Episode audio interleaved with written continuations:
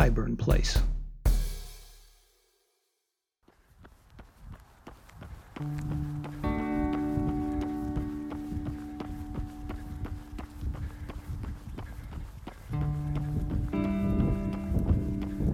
Welcome to this edition of Still in the Race, the podcast about running, except for when it's not. And in this edition, I'm going to take some artistic liberty and do a lot of not running, but we'll get to that in just a moment.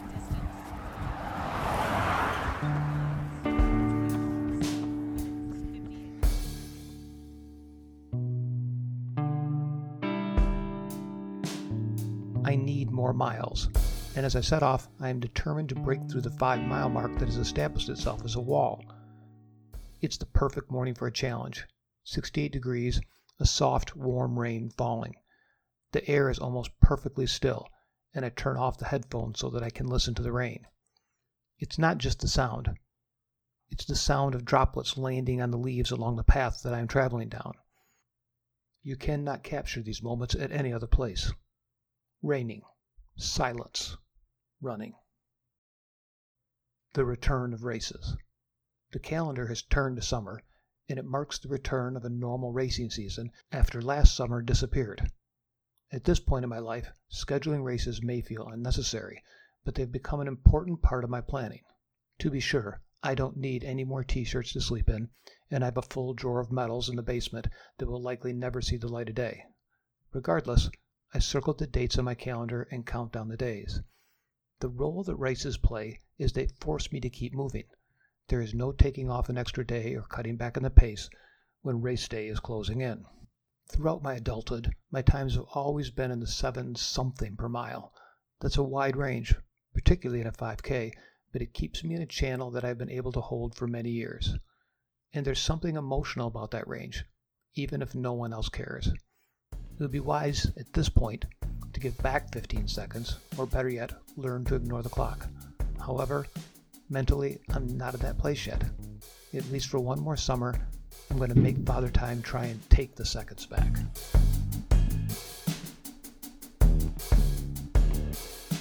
Perspective. In the last episode, I talked about listening more to my wife, and I have to give a nod to the partners of runners.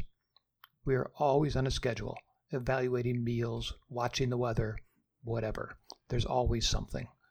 Last weekend, I went to the extreme and slipped in a run between tornado watches, which even I admit sounds bad when I say it out loud. We have to carve out the time, and it doesn't happen without the support from whoever we are sharing life with.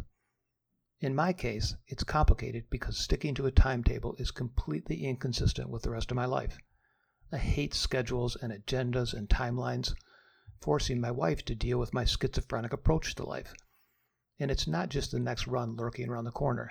It's that we have a family tradition of doing unreasonable things or taking on challenges that clearly leave us punching above our weight class. We have had children disappear into the mountains for weeks at a time, eat scorpion on a stick in China, hitch a ride to the North Pole on a Russian icebreaker, or on one adventure with my youngest as he surveyed our next obstacle and declared, "This is how people die." It's not that we intentionally put ourselves in questionable circumstances, but we do have a history of making decisions that lead to those places. In most families, I can hear the mother calling out, "Have a good time golfing, we'll grow when you get home." Actual quotes that I've heard. "Try not to kill your father." "You better not kill," insert the child's name here. "Don't come home injured because you were stupid." And that's fair. It's a lot of work being the mother in this family. On more than one occasion, I've apologized to her for marrying me. From the outside, I look like the model husband, but inside these four walls, I'm super high maintenance. As one of my children recently said, "You realize that you're a train wreck without mom, right?" It was as if she wanted to make sure that it didn't attempt being an adult unsupervised, if anything ever happened to her. And it was clear that she was the spokesperson for all of the children. All of this considered, I thought that I would take this entry and rather than babble on about running, take a break and try and create some context. It's a bit of a long story, and I've taken the liberty of making some edits from the original version, but it paints a good picture of how we approach life, the places that it takes us, and the trials my wife has to put up with.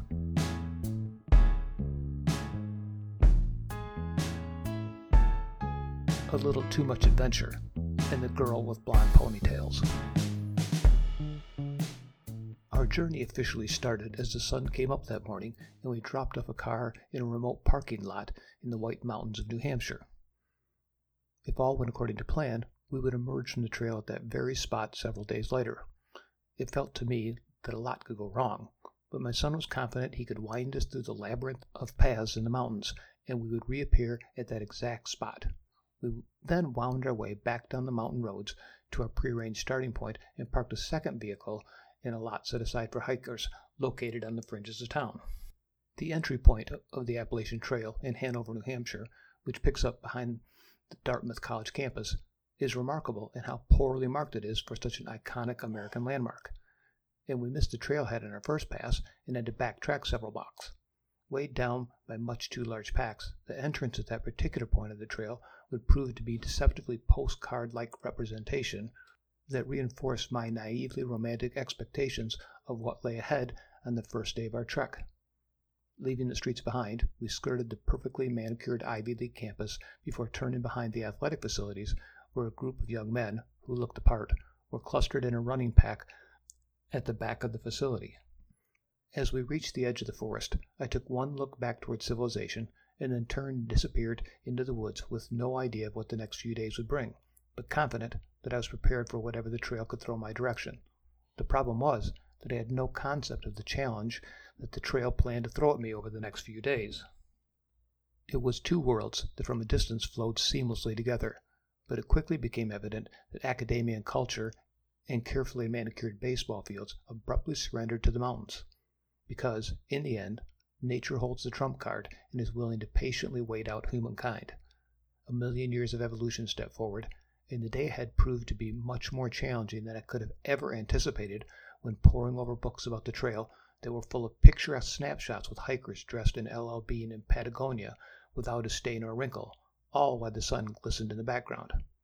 A 40-pound pack that was heavy in the living room became a burden that felt like the crushing weight that it was as we slowly climbed, often forcing both of us to use our hands to pull ourselves up the rocky paths. We were little more than an hour into our journey when the reality of the challenge that we had undertaken sank in. Already exhausted from finding it impossible to ignore the voices in my head questioning my decision to take on a trail that I didn't understand, we found ourselves staring up at a section so steep that a rope hung down from the heights, because those that maintained the trail realized that it was impossible for normal hikers to navigate the slope without some props. I was loath to admit it, but I was beginning to harbor some lingering doubts about taking on the mountains, in particular because, now that we were fully committed, there was no turning back. My son had spent many hours on those paths and was at home in the mountains, but clearly the trail was mocking me. 6 months earlier, we had cooked up the idea to spend a week in the mountains of New Hampshire living on the Appalachian Trail, just the two of us, cut off from the rest of civilization, taking on the White Mountains. It's impossible not to romanticize such an adventure, particularly when it's so far out in the future. It would be the perfect father-son bonding experience. We bought the trail books and started exchanging links on articles and maps of the area, carefully laying out our adventure as we sat 800 miles apart. As is often the case, the planning becomes as much a part of the journey as the journey itself. We both ignored that the longest hike I had ever been on lasted barely an hour over familiar terrain, and that most physically demanding adventures generally don't start in one's late 50s, primarily because it's somewhere between bad and foolish. Regardless, we bought the tents and the backpacks and the hiking shoes and the sleeping bags and everything else the manuals called out as essential, and circled the date on the calendar. The rest of the family thought it was unwise at best, borderline dangerous at worst. We thought it was brilliant. After all, what could go wrong? Darkness was settling in nearly 35 steps later, according to my fully charged Fitbit, each one along rocky trails that quickly rose and fell, rarely providing moments to enjoy the mountains around us, never allowing us to settle into a consistent rhythm. The result was that every step of the trek became a concentrated effort as I searched for a spot to place each foot. In many ways, it was exactly as it had been described in the books. However, when reading about a challenging adventure, there tends to be much more emphasis on the romance of the journey, while the blood, sweat, and tears are referenced in symbolic terms rather than in actual blood, sweat, and tears. Upon finally stumbling into our resting point for the night and throwing down our packs, We were overcome with equal amounts of exhaustion and accomplishment, and I could see my son carefully monitoring this old man out of the corner of his eye to measure how I was holding up. I was expecting it to be a challenge, but it had proven to be the most physically demanding day of my life as we moved up and down the ridges that teased us with breathtaking scenery during those brief moments when we paused to catch our breaths and soak in everything around us. Regardless, we had made it to the end of the day, and I had a sense that we could do this. We could overcome whatever the mountain trails could throw at us. At that moment, everyone that had doubted us was wrong, at least in my mind. Clearly, we were capable of taking on the world and winning without any outside help, just as we'd planned. Despite the dire weather forecast that we had been carefully monitoring over the previous few days, the rain had cooperated, and day one was in the books. We settled in for dinner after dumping our packs on the ground and hastily setting up camp. Our upbeat moods after the success of the day slowly took a heavy turn as we finished cleaning up and pulled out our trail books to map out our travels for the next day. It was at that moment we realized that while meticulously planning each leg of our journey back in our comfortable homes, we had misread the maps. What we thought had been a strenuous day was in fact little more than a practice run for the challenges that lay ahead. We had successfully planned out the details of every day, carefully noting the resting spots and critical points that we needed to reach if we were going to make it to the appointed stopping place for the next night before darkness closed in. What we had failed at was math. We had wholly miscalculated the number of miles that we needed to cover, and combined it with a hefty dose of unrealistic expectations regarding my abilities to hike the miles through the rugged mountains. It took several minutes for the recognition to sink in that we were facing a much more significant challenge than we had mentally prepared for, or for that matter, I was reasonably capable of completing. I could see the concern in my son's eyes, which, in my mind, translated into an odd combination of panic and exhaustion. Firstly, the 15 miles we were planning on for the final day of our journey were up and down the largest and steepest mountain that we would encounter. It was probable, to the point of virtually impossible, that we were going to run out of daylight several miles short of our destination. And, to increase our level of unease, there were no points to stop for that night if we fell short. That stretch of the trail offered very little forgiveness. You either successfully crossed the mountain or you didn't, and were left to deal with the consequences. It would have been ambitious for the best of hikers, and yet we found ourselves in that very place during my maiden voyage. It was becoming increasingly clear that I could become a burden on our journey. The second challenge was that the trip was a solid 10 miles longer than we had calculated. We had planned on a 12-mile hike for day two, followed by a shorter hike the next day to set us up for the final challenge. We now realized that we needed to shorten the final leg to be closer to the mountain for our last trek, while also cramming in 10 more miles than was planned during our carefully laid out agenda. What we were facing was back-to-back grueling 17-mile days through the mountains in a section of the trail that was frequently described as the most challenging section on the entire hike. The confidence that I felt only a short time earlier was rapidly evaporating as reality rolled out in front of us. Throughout that first day, I had demanded everything possible from every muscle in my body, many of which I didn't even know existed only a few hours earlier. I had pushed myself well beyond what I thought I was capable of, and now we realized that the next 2 days were going to be twice as far with twice the elevation. The hardest day of my life was little more than a warm-up for what we were facing. Throughout the next day, there were long stretches so challenging that we were forced to use rocks and trees around us as handholds to slowly creep up the mountains. Those challenges were only matched by the downward slopes that battered muscles that had never been tried but were now screaming as they announced their existence. And we were in a remote location where if something did go wrong, there would be no help. I was pushing myself well beyond what was reasonable, and doing so in a desolate area of the country where we were beyond rescue, potentially placing my son in a position that wasn't fair, whether he realized it or not. Reality was kicking in, yet there was nothing we could do but push on and pretend this was a reasonable challenge that ordinary people undertook. Upon reflection, it's intriguing to consider how much of my perspective changed regarding personal hygiene during those first 48 hours on the trail. I had brought an extra set of underwear for each day because that was my version of roughing it. On a typical day of my normal life, I go through at least 2 pairs for no better reason than it feels good. Not only did I have deodorant, I packed cologne. And in the most glaring example of my complete lack of knowledge of what I was getting into, I packed hair gel. 48 hours later, it was all about making it to the stopping point for the night. Not only didn't my hair matter, the next week didn't matter. The closest that I got to clean throughout the journey was dunking my head in an ice-cold stream where I could taste the salt from my sweat in a futile effort to wash off the grime. I went from worrying about body odor to ignoring the stench to not even being aware of it in less than 2 days. The second day, we rolled into camp 14 hours after we had set out, unpacked foods and prepping the campsite as quickly as possible with the sun rapidly disappearing behind the mountain crest. Part of me realized that I should be amazed and impressed that we had safely arrived, but I was just too exhausted to appreciate the accomplishment at that moment.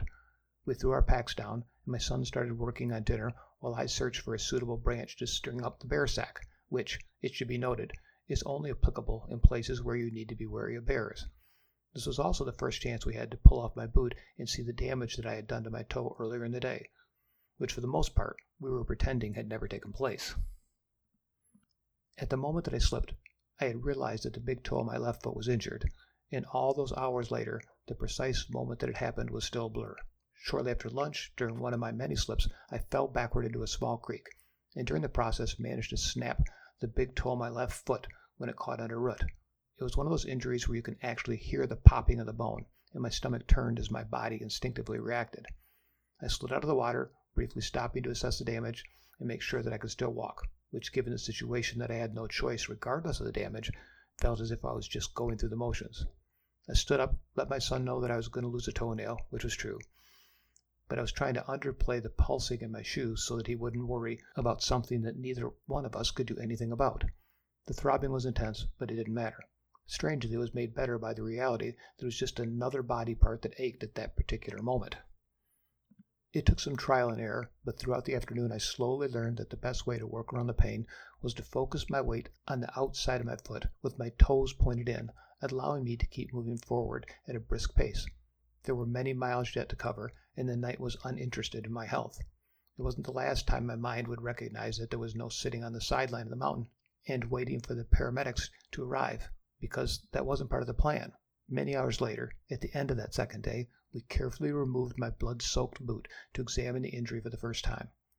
At any other time or place in my life, I would have considered a severely swollen and bleeding toe something that needed medical attention. However, we were in a unique time and place, so we pulled out the first aid kit, did the best 60-second cleanup job we could, wrapped it in gauze, and slipped on a fresh sock. Your mindset is entirely different when you know that the morning light will soon arrive and you will be forced to rise with the sun to make the miles because the options were uniquely singular. I'm not sure how long it takes to make that transformation. It might take several days or hours, or a distance removed from the real world that is the determining factor. I just know that the next morning we washed off the blood again, applied more gauze, taped my toes together, and set off. I had 9 good toes, and the new day would bring challenges of its own. When the starting point for the day is a state of complete exhaustion, you stop caring about certain things that mattered just a short time before. We didn't worry how we smelled, even though I was well aware that the stench grew by the hour. I didn't worry about how we looked or if we brushed our teeth. It was simply life on the trail, and we shared the same perspective with everyone else we ran across during our travels. It was all about the challenges, shared experiences, and remembering to take those brief moments to appreciate everything around you.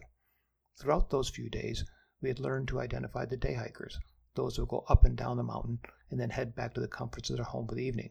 It's no small task, yet profoundly different even while taking place on the same winding rock-filled trails.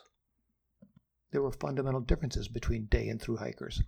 There were visible signs like their backpacks were small and contained only water and snacks, or, more subtly, they didn't carry that hollow look in their eyes brought on by weeks of fatigue, but the real sign was they didn't smell. It was how you could tell when another hiker is near. One young lady came walking toward us. My eyes and nose struggled to come to terms with her arrival. First, it was hard to understand how she could be so chipper and handy as she took on the mountain trails. She was moving much faster than seemed possible given the terrain, and looked much fresher than I had since the first hour of our journey. But as she passed, as attractive as she might have been, the smell revealed her as a thru-hiker, because pretty doesn't cover up trail stench. When we finally reached our stopping point for the night, we both threw off our packs and collapsed to the ground. It was rapidly turning dark, so we were forced to gather ourselves and move as quickly as possible to unpack our bags and throw up our tent before taking time to eat. Looking around, we were aware that the ground wasn't ideal, but it was only after we finally crawled into our sleeping bags, as darkness took over, that we realized the actual slope of the ground. There was no way that we were going to be able to sleep when we had to brace ourselves to prevent rolling over. We were going to be forced to climb back out in the dark and shift the tent until we found a more level patch of ground. However, while we were complaining, we both drifted off. We spent the night rolling into each other, but were just too tired to care, and slept soundly, even as we ultimately shared the same downward corner of the tent. It would have been impossible to have a better night's sleep. What turned out to be our final day on the trail was an accident, but it was full of unexpected turns, breaking both good and bad. 8 hours in, I crashed into a wall that left me feeling as though I could not move on. The miles and my age had finally violently collided. I was struggling to catch my breath and was forced to find a place to rest while my son disappeared down a large hill in search of water to replenish our empty tanks. A soft rain had started to fall, and I sat on a log with my head down, drifting in and out of sleep despite the deteriorating weather. He would later confess that he feared that I had reached the end of my physical rope and was in danger of not being able to finish the hike. He found himself sitting next to me and working through his options to get me off the mountain, which, of course, there were none. If I were unable to go on, he would have to take to the trail alone and search for help, hoping that he could find his way back to me. We both took a seat. Then, after nearly 20 minutes of rest, several swigs of water, and a handful of nuts, for reasons that were at best improbable, I found my strength suddenly returning.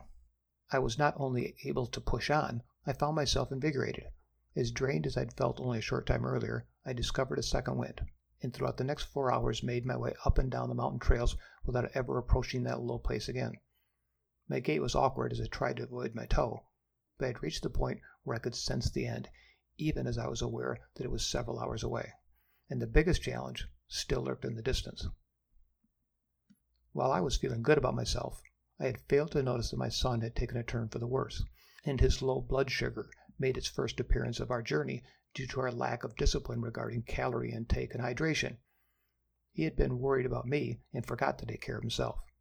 He began to get dizzy and at a certain point started to wobble noticeably. Finally, he confessed that he was struggling with his vision and was having trouble feeling his feet. It was now his turn to wonder if he could go any further without rest. He dropped his pack and sat down on a large rock with his head down as we came into a clearing at the edge of a narrow mountain road. I set my pack down next to his to lighten my load, surveying the area to access where we could make camp in case he could go no further. I poured him some water and dug out a snack from the bottom of my pack, then headed down the road to locate where the trail picked back up, finally finding the sign hidden several hundred feet south. It listed the distance to several points, including 1.4 miles to the next site for the night, our goal for the day. It also contained a cryptic message about flooding in the area and to take care when foraging the river. Considering that it had been raining on and off for several days, including one rather ferocious storm the night before we set out, I anxiously made my way down to the banks of the river, more than a little fearful of what awaited me. Once in view, it was worse than I feared, but there was something in my desperation that defied logic, and I still somehow believed that we could navigate the crossing and successfully make it to our destination before darkness settled in and the storms arrived. I turned back to check on him, hoping that I would find him regaining his strength and ready to go attack the river. He was feeling a little better when I returned, but clearly had very little left to give. We slowly walked across the road and moved down to the edge of the river. At that moment, reality mercilessly came into focus. There was no way we were crossing. The river was filled with rapids that were at least waist deep, with numerous dark areas that hid their depth. It would take a skilled professional even to attempt a crossing. We moved back off the trail and sat down along the deserted road somewhere in the middle of the mountains. His head was down, the winds had picked up, and soft rumbles of the approaching storm could be heard in the distance. And, as I looked down at my feet, there was a sign that clearly showed where we had arrived. I was standing in a puddle of water that was slowly turning red. We had given the trail our best, and the trail had won. And with night settling in, it wasn't done with us yet. There was another sign a couple of hundred feet back up the hill, so I left my pack behind and headed up the road, hoping that it would offer something that could help. I expected nothing, but I didn't have a better plan. It gave me some time to contemplate how we were going to make it through the night. I didn't want him to see me with a complete lack of confidence that I feared he had already seen in my eyes. I had no plan. Neither one of us had a plan. However, it was at that lowest moment that I spotted a young blonde girl with a backpack and poles walking down the road toward me. I cringed as I realized how she must have felt when she saw me. I would have appeared precisely as I looked, a gray-haired man badly in need of a shower, hobbling as if injured, on a deserted road with no help within shouting distance if I had ill intentions. As a father of a daughter of my own, I was mortified with what I must have represented to this young woman, and a part of me silently hoped that she would turn and run away from me as fast as possible. But there was no alternative but to reach out to her. However, being that we were on the Appalachian Trail and the camaraderie that followed us throughout our adventure, naturally she assumed my intentions were pure and smiled as she approached. In the least threatening voice that I could muster, I inquired about other ways to cross the river or nearby small towns that might offer shelter from the coming storm that was moving in far too quickly. In a cheerful manner, the young lady let me know that she needed to keep moving because she was racing toward a store with a crossing 5 miles away. I felt my heart sinking, well aware there was no way we could make the journey in our current state. Then, in an instant, our world changed as she wished us luck. She turned and pointed up the road toward a gathering of trees near a curve and suggested that we consider spending the night at the hostel that was just beyond the horizon. I just stood there, staring blankly as she smiled, wished us luck, and turned her back on me. Suddenly, at that moment, I found myself with the strength to jog up the hill toward the clump of trees. 15 minutes later, after facing one of the most helpless moments of life, I found myself sitting on a clean mattress, eating a microwave pizza and drinking a local IPA at a hostel in the middle of the mountains that accepted Visa. My son was stretched out on the bed next to me, slowly getting his strength back, the color returning to his face. I grabbed my beer and headed out the back door, where they had an outside shower complete with warm water. It was a moment that I had found myself fantasizing about throughout the last several days. In a strange way, it was the only way to close out the most improbable of days. The shower was behind the hostel and open to the elements, and for the first time in days, I closed my eyes and let the water wash away the dirt and sweat. I was slowly starting to feel like a real person again. A soft rain had begun to fall, and I carefully tried to wash the blood off of my toe, only to realize that I was fighting a losing battle, because clearly it had never stopped bleeding. I tried to dry off as the rain and wind began to pick up, finally getting to pull on a pair of those fresh underwear that I had dragged halfway across the country. That night, as I watched the lightning usher in a punishing summer storm with 60-mile-an-hour wind gusts that shook our shelter for hours, I was trying to imagine what it would have been like if we had been trapped on the mountain in a small tent. Mostly, I hoped that young woman who had spent less than 60 seconds of my life had found a warm, dry, safe place to ride out the storm. She would never know that she wandered into our carefully planned out adventure and carved out a permanent place. The storm persisted the next day, and on the recommendation of our host, everyone stayed off the mountain, and he spent the day shuttling those of us that needed to move on to their next stop. For us, it was a quick drive around the base of the mountain to a parking lot where we had left the car several days earlier. A few hours later, we were back in Hanover at my car, where our journey had started. Our adventure wasn't always pretty. At times it bordered on foolish. However, it was a real adventure, and that's exactly what we had set out for when we started planning all those months earlier.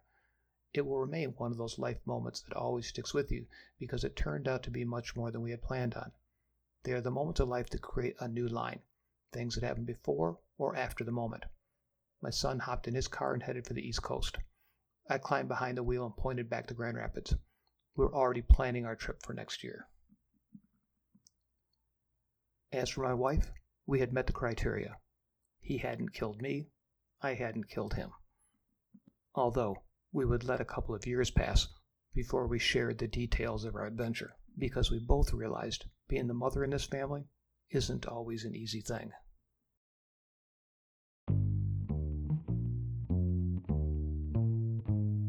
Thanks for tuning in to this edition of Still in the Race.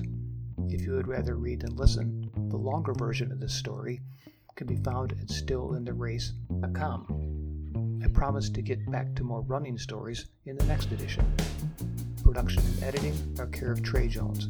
You can find him at TreyJonesWriter.com. Additional editing and artwork, Astrid Burke.